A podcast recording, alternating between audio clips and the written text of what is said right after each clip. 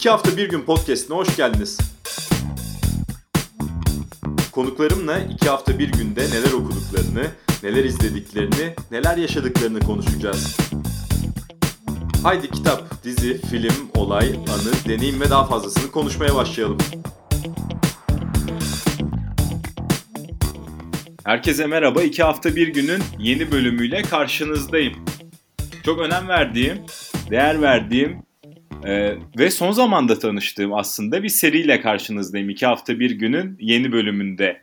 Üç Renk serisi. Polonyalı yönetmen Krzysztof Kistowski'nin Üç Renk serisi. Aslında konuşmanın sebebi de şöyle. Çok yakın bir zamanda bayram tatilinde e, spor yazarı dostum aslında yaş olarak benden büyük olduğu için abi de dediğim birisi. Ali Murat Hamarat'la yemeğe çıktığımızda söz dönüp dolaşıp filmlere geldi ve ben niyeyse Üç Renk serisini izlemeye cesaret edemeyenlerdenim bugüne gelene kadar. Ve şimdi çok rahatlıkla, dürüstlükle de söyleyebiliyorum ki her şeyin iyi bir zamanlaması olduğu gibi bunu da iyi ki izlememişim. Çünkü e, geride bıraktığımız Temmuz ayına benim adıma renk katan bir şey oldu. Bu üç filmi ard arda izlemek, aralarında birer hafta boşluk bırakarak e, mavi, beyaz, kırmızı şeklinde ve bu filmleri izleyip o keyfi aldıktan sonra da e, bir önceki bölümden biliyorsunuz aslında e, Halk TV'deki programımda da sık sık konuk ettiğim sinema yazarı Yeşim Burul. Yeşim Burul'a danıştım. Kistowski'yi kiminle konuşalım, kim iyi bilir ve kim bize anlatır diye. O da sinema yazarı Engin Ertan'ı önerdi. Engin Ertan'a hemen kapısını çaldım diyeyim mecazi anlamda. Engin, er, Engin Ertan da ne mutlu ki davetimi kabul etti. Merhaba, hoş geldiniz. Hoş bulduk. Nasılsınız? Sağ olun, çok teşekkürler. Heyecanlıyım. Üzerine konuşmaktan keyif alacağımızı düşünüyorum bu üçlemenin. Şimdi üzerine konuşmaya değer her şeyin ötesinde bu üç film. Ama şuradan başlamak isterim. Ee, 26-27 yıllık filmler. Koskoca sinema tarihine baktığımızda klasik dediğimiz filmler aslında çok daha uzun süre geride bıraktığımız filmler oluyor. Bir film siz daha iyi bilirsiniz ama 35, 40, 50 yıl sonra değerlendirilip e, klasiklere sokulması daha alışa geldiğimiz bir şey ama Üç Renk serisinin bir klasik olduğu yönünde e, birçok kişi zaten bu görüşte. E, çok da aykırı fikirler olduğunu düşünmüyorum. Oradan başlayalım isterim. E, sinema tarihinde nasıl bir yeri var bu filmlerin? E, aslında bir taraftan dinlerken ben e, imrenmedim desem e, yeri olur. Çünkü biz yani işimiz gereği daha ağırlıklı olarak tabii zaman zaman hem sevdiğimiz hem izlemediğimiz sinema tarihinden filmlere dönüp bakıyoruz ama ağırlıklı olarak işte belki %90-95 oranında e, vizyonu güncel filmleri takip etmek durumundayız. Orada da yani heyecan verici şeyler nadiren çıkıyor. Dolayısıyla hani şu an bugün mesela üç renk üçlemesini ilk kez izlemek ve onu ilk kez izlemekteki heyecanı yaşamak birazcık imrendiğim bir şey oldu. Yani tabii ki yeni filmler arasında da hani çok güzel e, övdüğümüz, takdir ettiğimiz filmler oluyor ama yani bu derece e, işte belki bir 20-25 sonra 20-25 yıl sonra hala üzerine konuşuyor oluruz. Yani dönüp dönüp tekrar tekrar izler izlediğimiz filmler çok nadiren çıkıyor hatta çıkmıyor desem daha doğru. O anlamda hani güzel bir heyecan olmuş sizin için. Ee, sevgili Ali Murat Amarat'ın da tavsiyesiyle ona da selamlar. Ee, şöyle diyeyim, e, söylediğiniz şey şu açıdan enteresan. E, ben bu filmleri ilk vizyona girdiği zaman izlemiştim. E, yaşım muhtemelen birazcık daha büyük olduğu için. E, ilk gösterime girdiklerinde e, işte yani 93 ve 94 yapımı filmler. E, ilk gösterimleri, dünya üzerindeki ilk gösterimleri de peş peşe 3 büyük Avrupa Festivali'nde olmuştu. Mavi 93 yılında Venedik'te, e, Beyaz 94 yılında Berlin'de, Kırmızı yine 94 yılında Cannes'da ilk kez gösterildi. E, sonrasında işte 94 yılının Nisan'ında Mavi ve Beyaz İstanbul Film Festivali'nde gösterilmişti. Benim de çok çömez zamanım. Henüz 15 yaşındayım. İlk gittiğim İstanbul Film Festivali. Böyle önceden rezervasyon falan yapmadan doğrudan gittim ve her ikisi de hiçbir şekilde bilet bulunamayan ek gösterimlerine dair bilet tükenmiş filmlerdi.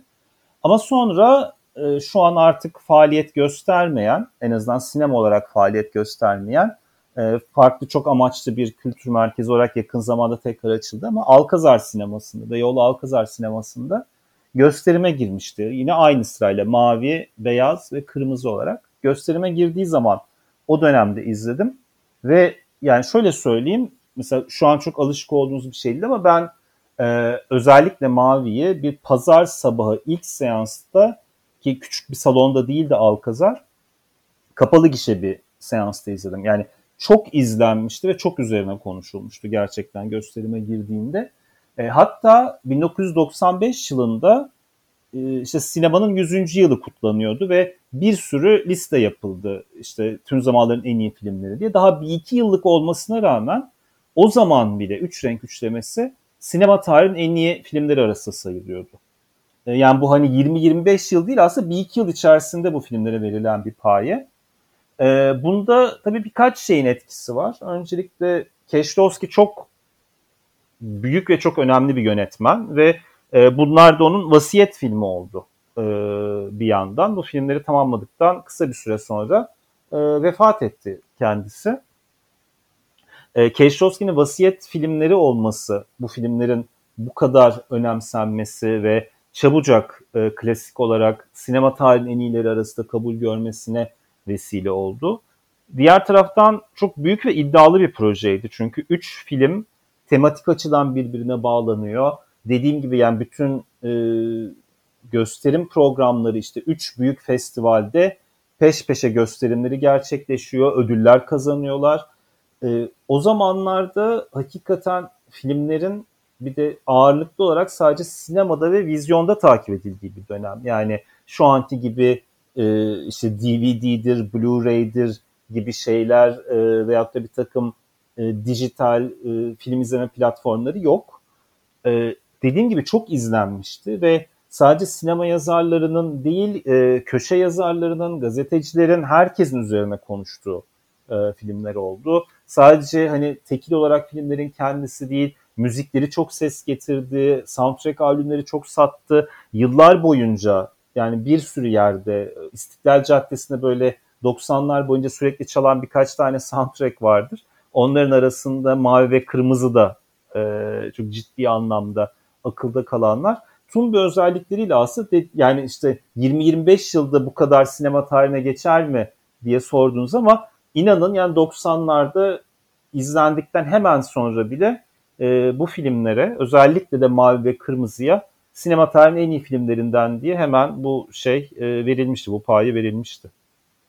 Evet, çok iyi bir cevaptı bu. Çünkü bütün kapıları açıyor şimdi. Buradan gidebileceğimiz çok ayrı yerler var. Ama ben şuradan devam edelim isterim. Ee, ben de özellikle üçüncü filmi yani sıralama olarak Kırmızı'yı izlerken hemen filmin başında şunu düşünmüştüm ki sizin söylediğinize paralel. Çok iddialı bu film. Ya başlar başlamaz iddiasını ortaya koyuyor. Gerek girişi, gerek müzikleri, gerek görüntüleri, gerek anlatım dili. Yani şöyle bir şey değil. Bazen bazı filmler keşfedilir ve keşfedildikten sonra dediğiniz gibi e, ünlü olur. O keşfedenler o filmi ortaya çıkarırlar ama zaten e, yönetmen çok iddialı bir şekilde çekmiş bu filmi. E, aynen bunu düşünmüştüm Kırmızı'yı izlerken. Şimdi mesela orada da şöyle ilginç bir şey var. Bu üçleme konuşulurken yani birbirinden bağımsız değerlendirmek belki e, saçma ama e, işte en iyisi hangisi çok konuşulur. İşte maviciler vardır, kırmızıcılar vardır. Bunlar böyle kendi aralarında ikiye bölünür. Mavi mi daha iyi, kırmızı mı daha iyi derken sayısı daha az olan beyazcılar da vardır. Ve Beyaz'ı mesela diğer iki filmin üstte tutanlar şöyle bir yerden savunurlar genellikle. Beyaz'ın Keşlovski'nin Polonya dönemine daha yakın olduğu, o dönemin sinemasını daha çok andırdığı ve o yüzden aslında daha kişisel bir film olduğunu, Mavi ve Kırmızı'nın ise birazcık daha e, aslında Keşlovski'nin kendisinden uzaklaştığı ve e, daha hani iddialı, büyük ve o dönemin e, dağıtım ve e, sanat sineması dağıtım ağına uygun filmler çekti işte yani çok daha büyük oyuncularla Juliette Binoche birisine birisine İren Jakob başrolde olduğunu söyler. Mesela bu iddia ve mütevazılık e, üçleme içerisinde nasıl bir dengede duruyor dersek Beyaz diğer ikisine göre birazcık daha mütevazı olan bir film. E, daha az dramatik iniş çıkışları olan bir film belki. Ama tam da bu yüzden e, Keşlovski'nin mesela ilk dönemine, Polonya dönemine daha yakın bulan ve onu diğer iki filmin önüne geçirenler de var. Evet, e, güzel bakış açısıydı. E, Jean-Louis Trintignant da var tabii. Evet, son yakın zamanda öldü o da Yakın zamanda ki. kaybettiğimiz. O da çok iddialı bir aktör. Yani onu da Hı-hı. şu anlamda söylüyorum tabii. E, filmde gördüğümüz anda ağırlığını hissettiğimiz bir aktör. E, o yüzden oyunculuklardan da bahsedelim istiyorum. Nasıl bir yer tutuyor bu filmlerdeki oyunculuklar? Evet yani tabii e, hepsinin merkez noktasında bir ana karakter var. E, mavi ve kırmızı da bunlar birer kadın. E, işte Mavi'de Juliette Binoche'un, kırmızıda İren Yakup'un canlandırdığı karakterler. E, şeyde ise mavi, e, beyazda ise bir erkek karakter var merkezde Carol ama o filmde de yine dönemin çok e, yeni yeni parlayan, o zaman şu anki kadar meşhur olmasa bile o dönemin yeni parlayan genç Fransız e, kadın oyuncularından Julie Delpy var. E, Carol'un karısı rolünde. E, veyahut işte Kırmızı dediğim gibi e, daha ikinci planda olsa bile Jean-Louis Trintignant gerçekten bir anlamda onun yüzüyle beraber diyorsunuz. Yani çok iddialı, filmin iddiasına katkıda bulunan bir oyuncu.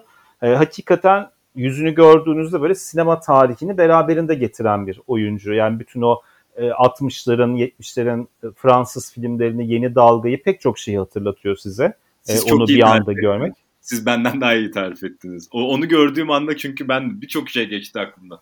Hı hı. İşte yani bir erkek bir kadın olsun, e, Godard'ın işte Le Maîtris'i olsun falan bir sürü e, film geliyor aklınıza gördüğünüzde. E, dolayısıyla onun yüzü ve onun yüzünde hani yaşla beraber gelen ağırlık aslında bir şekilde o sinema tarihini de size çağrıştırıyor. E, onu görmenin e, tabii ki bir getirdiği şey var ve e, çok güçlü performanslar. Mesela özellikle Juliette Binoche'un e, Mavi'deki performansı ki yanlış hatırlamıyorsam Venedik Film Festivali'nde en iyi kadın oyuncu ödülü almıştı. E, genelde de hani onun en iyi performansları arasında gösterilir. E, oyunculuklar gerçekten hani hem oyuncu seçimleri hem de oyunculuklar önemli bir yer tutuyor filmlerin. E, üç filmde de gerçekten. Şimdi şöyle bir sıralama yapılıyor. E, Fransız bayrağının renkleri e, mavi, beyaz, kırmızı ve bu yüzden de özgürlük, eşitlik, kardeşlik sıralaması şeklinde. E, sizce buna sıkı sıkıya bağlı kalmış mı yönetmen? Şimdi bu konuda aslında Keşlovski'nin bir röportajda söylediği bir şey var. Ben de bundan 3-4 yıl önce Altyazı dergisinde aslında bu üçleme ile ilgili bir yazı yazarken birazcık Keşlovski'nin o röportajda söylediği şeyi e, çıkış noktası olarak almıştım. Diyor ki yani evet Fransız bayrağının renkleri ve filmlerde isimlerini bu renklerden aldı ama eğer ki ben bu filmlerin finansmanı için Fransa'dan değil de başka bir ülkeden para alsaydım başka renkler ve başka isimler olabilirdi. Ee, aslında hani bu çıkış noktası Fransız bayrağı değil e, işte Fransız e, devletinin üzerine kurulu olduğu bu üç ilke değil ama yine de sonuçta ortaya çıkan filmler aynı olurdu diyor. Yani belki de aslında o üç renk ve Fransa çok bağlayıcı bir unsur değil gibi düşünmek mümkün e, Keşrovski'nin bu söylediğin harekette. E, fakat e, yani tabii işte yine de filmleri o düzlemde düşündüğünüzde ki bu, bu da iddianın çok önemli bir parçası. Çünkü e, bir şekilde birbirini tamamlayan üç film. İşte her birisi bu kavramın üzerinden ilerliyor. Tabii ki renk dediğimiz zaman filmlerin görsel atmosferi bununla çok ilintili ve her üç filmde de başka bir görüntü yönetmeniyle çalışmış Keşlovski ve üçünde de işte mavi, beyaz ve kırmızı renklerinin öne çıktığı, bunların kullanıldığı bir görüntü yönetimi çalışması var. Diğer taraftan üç filmi onun üzerine daha detaylı konuşuruz ama birbirine bağlayan unsurlar ve karakterler, sahneler var.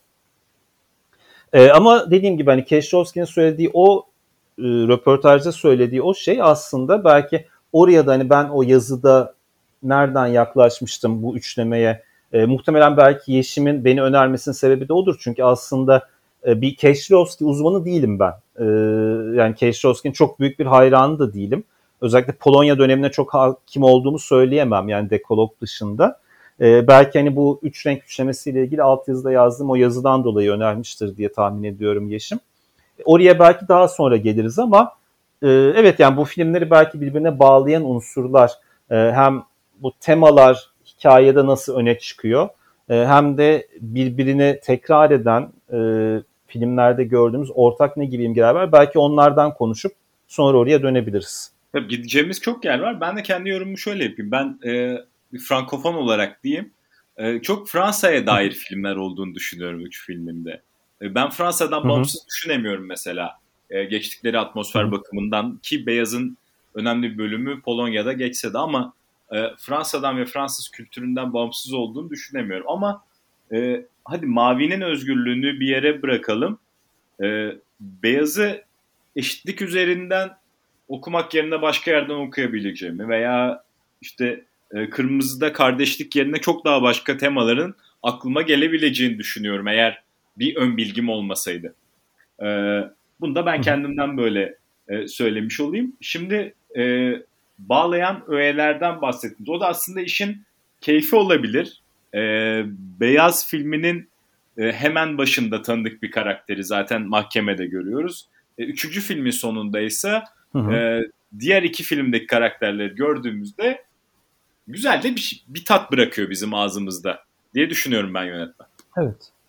Ee, şimdi tabii bu üç tema hani bir Fransız bayrağında bir araya geldiği ve e, Fransız devletini inşa eden ilkeler ama aslında Fransa'nın ötesinde e, bir şekilde e, yani demokrasinin de temeli olarak görülen şeyler ve e, daha ilk filme zaten başlarken e, işte hani çok e, spoiler'a da girmeden belki hikayelerini özetlersek e, ilk filmde işte Juliette Binoche'un canlandırdığı karakterin Julie'nin e, ailesi bir trafik kazası geçirir. O da arabadayken işte eşi ve kızıyla beraber.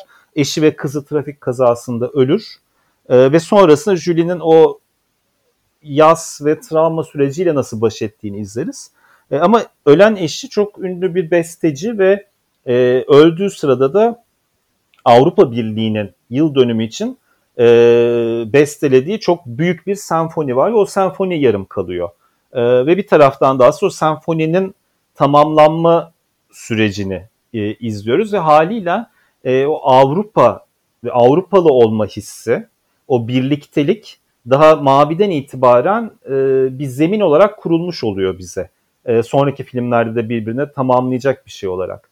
E, işte çünkü filmi aslında Julie'nin e, yaz sürecinde yani işte hastaneden çıktıktan ve eve döndükten sonra aslında yaz tutama alışıldık anlamda yaz tutamadığını, ağlayamadığını, e, fiziksel anlamda üzüntüsünü dışa vuramadığını görünce e, bir şekilde geçmişte bütün bağlarını koparmaya ve e, tırnak içerisinde söyleyeyim birey olmaya karar veriyor.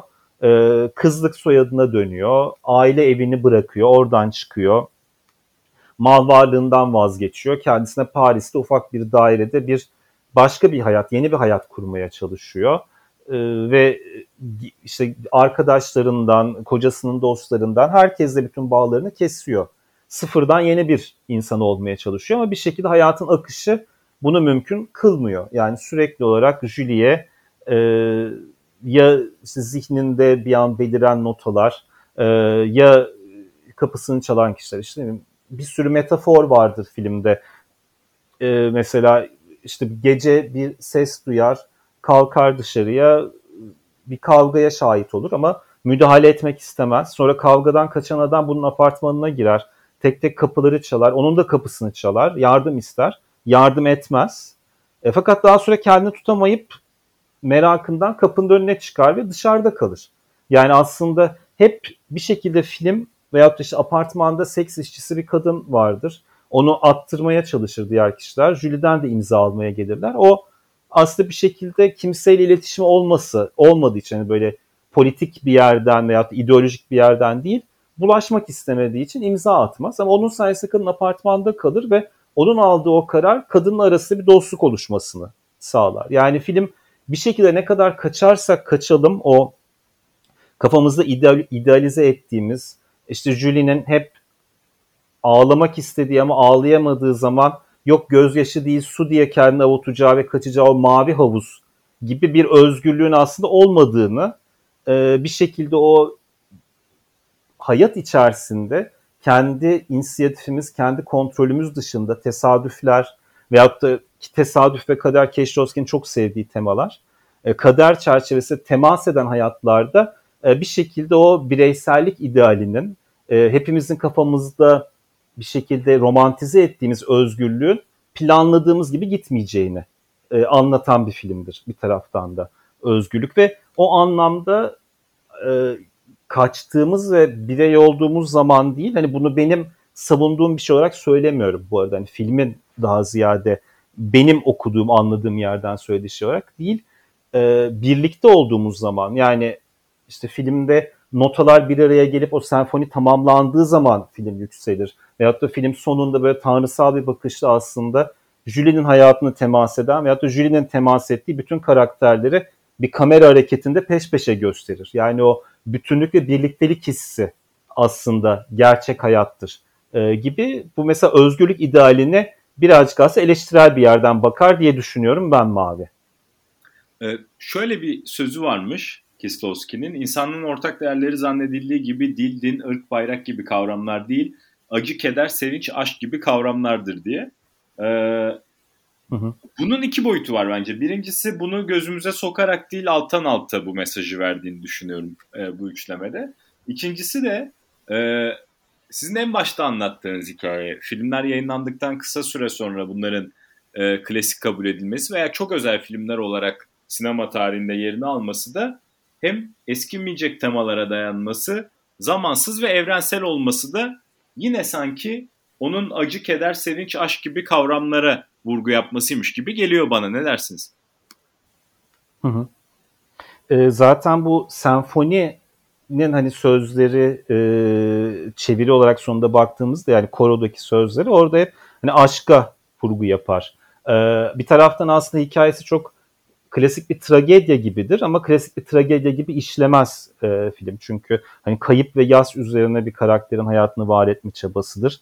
E, ağlamak isteyen ama ağlayamayan bir karakterdir. Hani ağlamak için artık elini duvara sürter, kendini yaralar. Canı acır yine ağlayamaz ama film onun ağlamasıyla biter yine de o senfoni tamamlandıktan sonra. E, dolayısıyla e, dediğim gibi yani bu birliktelik hissi ve birbirimize temas ettiğimiz zaman varız önemli bir şey ama tabii burada bugünden dönüp bakınca şöyle bir şerh de koymak zorunda hissediyorum kendimi. O yüzden hani benim e, savunduğum, katıldığım bir şey değil. Filmi yorumladığım diye az önce o yüzden e, söyledim. E, bir taraftan da yani kendini var etmeye çalışan bir e, kadın var ve onun kendini birey olarak var etme, e, yani kocasından, evliliğinden ve annelik görevinden koptuğu anda var olma çabası mümkün olmadığını gösteriyor. Çünkü işte Julie ne kadar geçmişi ve bir e, aile hayatı olduğunu unutmaya çalışsa da ne bileyim e, işte apartmanında bir fare yavruluyor ve orada tekrardan anneliği hatırlıyor ve e, filmde bir de anne karakteri var. E, ya unutmanın ve aslında e, bütün bu birliktelikten kopmak belki de sadece işte Alzheimer hastası olan annesi bir takım şeyleri hatırlamıyor. Belki öyle bir unutmak mümkün. Yoksa hayatın içerisinde olduğun ve yaşadığın sürece, birilerine temas ettiğin sürece aslında seni sen yapan şeyleri hep hatırlayacaksın. Diyor ki annesiyle olan sahnede de şey olması yine böyle bir metafor olarak ilginçtir. Ee, televizyon açıktır ve televizyonda bungee jumping yapan insanları izler. Kendini o boşluğa bırakan insanlar ama yine bir şeyle, e, bir kordonla bağlıdır. Yani o anneye bağlı olma şeyi ve e, onu vurgular. Ama e, Julie annesiyle iletişim kuramadığını fark eder. Çünkü annesi gerçekten artık bir sağlık sebebiyle hatırlamıyordur, unutmuştur e, kendisini. Kızını tanımaz, kız kardeşi zanneder. E, o yüzden filmin bütün bu hani özgürlük dediğimiz şey ne kadar mümkün? Hani bu bir romantize ettiğimiz, idealize ettiğimiz ama hayatta karşılığı olmayan bir kavram mı? Ee, belki bireyselcilik bizi hayattaki gerçek değerlerden uzaklaştıran bir şey mi e, gibi temalar etrafında döndüğünü görüyorum ki zaten beyaza geçtiğimizde e, orada Polonyalı bir adamın Fransa'da uğradığı ayrımcılık üzerinden e, zaten orada da hani kardeş e, eşitlik ilkesinin e, ironik bir yerden baktığını filmin görebiliyoruz. E, beyaz en açık e, bakışın olduğuydu e, yakalaması. Şimdi e, girişte söylemiştim ben çok şanslıydım bir anlamda çünkü bu filmleri bu yaşımda bu bakışımla izleme fırsatına eriştim. Şimdi biz dinleyenler arasında iki grup olabilir. Bir henüz izlememiş olanlar veya bir serinin sadece bir filmini izlemiş olanlar e, ve yıllar önce bu filmleri izleyip e, hafızasını tazelemeye ihtiyacı olanlar. Şimdi büyük bir hevesle başına oturacak olanlar. E, hem onlara ne söylemek istersiniz, ne önerirsiniz, nasıl bir e, tırnak içinde macerayla karşı karşıya kalacaklar? Ya öneri olarak yani dediğim gibi bir noktada bu işte şey gibi listeler yapılır ya hani mutlaka izlenmesi gereken filmler e, gibi. Hani bu hakikaten hep bu listelerde olan filmler bu üçleme. Ve Keşlovski'nin şöyle ilginç bir tarafı var. Keşlovski bir yandan çok klasik bildiğimiz hani, tırnak içerisinde sanat sineması yapan bir yönetmen olmakla beraber e, filmlerinin genele ulaşmak gibi bir e, potansiyeli de var. Yani bu filmlerin bunca yıldır hala izlenmesi, üstüne konuşulması gibi. Hatta e, podcast ne zaman yayınlanacak bilmiyorum ama ilginç bir şey. E, bu hafta yine vizyondaydı. E, bir film bazen böyle eski klasik filmleri tekrar gösterime sok- sokuyor. Baktım hani bazı sinemalarda e, oynuyordu. Belki podcast yayınlandığı sırada hala sinemalarda izleme şansı bile oluyor. Ne kadar güzel. E, dinleyicilerin. Evet. E, o anlamda yani bence mesela dediniz ya ben izlemekten korkuyordum, çekiniyordum diye. Çekinmesin insanlar çünkü Doğru. Yani baktığınız zaman aslında o işte yani Fransız bayrağındaki renklerden işte özgürlük, e, eşitlik, kardeşlik temaları üzerine filmler böyle çok alegorik, çok karmaşık, çok zorlayıcı bir şey izleyeceğini zannediyorsa insanlar aslında hiç öyle değil. Yani üçünün anlattığı hikaye de çok insani, çok gündelik, herkesin yaşadığı hisler üzerine kurulu ve e, izleyicinin e, e, empati kurmakta, içine girmekte zorlanmayacağı şeyler. E, ve filmlerin hani müziği olsun, görsel dili olsun aslında o seyir deneyimini ve seyircinin işini çok kolaylaştırıyor. E, sinemada izlemek şey açısından da etkileyici olur. Yani görsel ve işitsel bir deneyim olarak e, büyük perde ve sinema salonunda izlemek de e, etkileyici olacaktır eğer ki öyle bir imkan bulurlarsa. Dolayısıyla bence her şeyden önce yani insanların gözü korkmasın bu filmlerden. Şimdi birisini izleyeceğim, öbürünü de izlemem gerekecek. Üç tane film seyredeceğim. Ay çok zor falan filan gibi şeylere kapılmasınlar.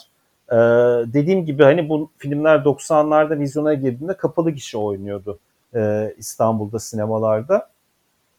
O anlamda e, şey olabilir yani hiç beklemedikleri, ummadıkları bir şekilde e, hayatlarını zenginleştiren bir deneyimle karşılaşabilirler ve izledikten sonra Keşrovski'nin başka filmlerini en azından benzer bir iddiaya sahip olan Dekolog'a bakabilirler. Dekolog'da da 10 emirden yola çıkarak aslında 10 tane 1 saatlik film e, oradaki 10 emirdeki temaların e, denk düşen e, hikayeleri anlatır ama bunlar da yine hani e, böyle çok dini alegoriler, içine girilemeyecek karmaşık şeyler değil.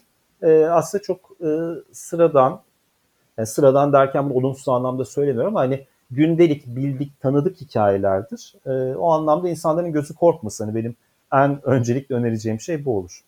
Hayatlarını zenginleştir dediniz. Çok güzel bir noktada bırakıyoruz bence. Engin Ertan çok teşekkür ederim. Müthiş keyifli bir sohbet. Ben teşekkür ederim.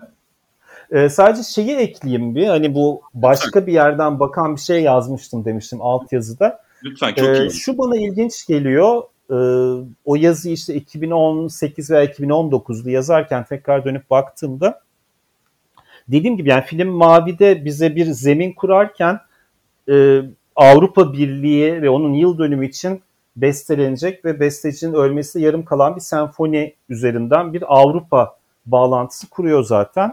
E, filmin sonu yani bunları gerçi söylerken spoiler oluyor gibi de endişeye kapılmasın aslında izleyicilerimiz. Çünkü o anlamda bir sürpriz finali olan hani böyle bir gerilim üzerine kurulu filmler değil. Ama Kırmızı'da da e, karakterler bir işte e, Fransa'nın İngiltere'ye giden bir feribot kazasında aynı gemide yani batan aynı feribottan kurtulan kişiler olarak 3 filmin karakterlerini bir daha görürüz. Şimdi buradan baktığımda yani bu filmlerin çekildiği zaman 93-94 e, bir taraftan işte bize Avrupa Birliği'ni, Avrupalı olmayı, o üzerine kurulan idealleri anımsatıyor. Ama bir yandan da baktığınızda işte Sovyetler Birliği'nin e, dağıldığı, Berlin duvarının yıkıldığı, e, Yugoslavya'da çok ciddi anlamda savaş yaşanan, Yugoslavya'nın parçalandığı, çok ciddi anlamda savaşların yaşandığı ve katliamların yapıldığı bir Avrupa'dan bahsediyoruz aslında filmin çekildiği dönemde. Yani bir anlamda Avrupa'nın ve Avrupalı olmanın yeniden tanımlandığı, e, yeni bir Avrupa'nın ve idealize edilmeyen aslında başka türlü bir Avrupa'nın oluştuğu bir dönemde geçiyor ve bütün bu hani Avrupa Birliği, birlikte olmak, olamamak, bütün karakterlerin üzerinde olduğuma batan bir gemi, bütün bunların aslında Avrupa, yani Fransız bayrağının ötesinde aslında Avrupa ile özdeşleştiğini düşünüyorum. Ee, beyaz bu anlamda Fransa'nın dışına kaçarak, çıkarak e, Polonya'dan gelen bir göçmenin deneyimleri üzerine olması da bence e, bunu zenginleştiriyor. Hani böyle bir yerden bakılabilir diye düşünüyorum bence. Yani film çekildiği dönemin Avrupa'sı, çekildiği dönemde Avrupa'da ne yaşanıyordu? Bu idealler ne kadar e, mevcuttu, ne kadar korunabiliyordu o dönemin Avrupa'sında. Hani belki de Keşovski böyle bir yerden bir üçleme yapmak ve bunun üzerine düşünmek, düşündürmek istemiş olabilir gibi geliyor. Ben de şunu merak ettim tabii dinlerken. Şimdi yaşasaydı bugün Avrupa'sına nasıl bakardı? Ee, nasıl bir film çekerdi? Hiçbir zaman bilemeyeceğimiz bir soru tabii. Evet ama mesela bu dediğim gibi mesela aynı yazıda şunu söylemiştim. Tam o dönemde yani o yazıyı yazdığım sırada e, işte Brexit konuşuluyordu. İngiltere Avrupa Birliği'nden çıkıyordu. Bunun için referandum yapılıyordu.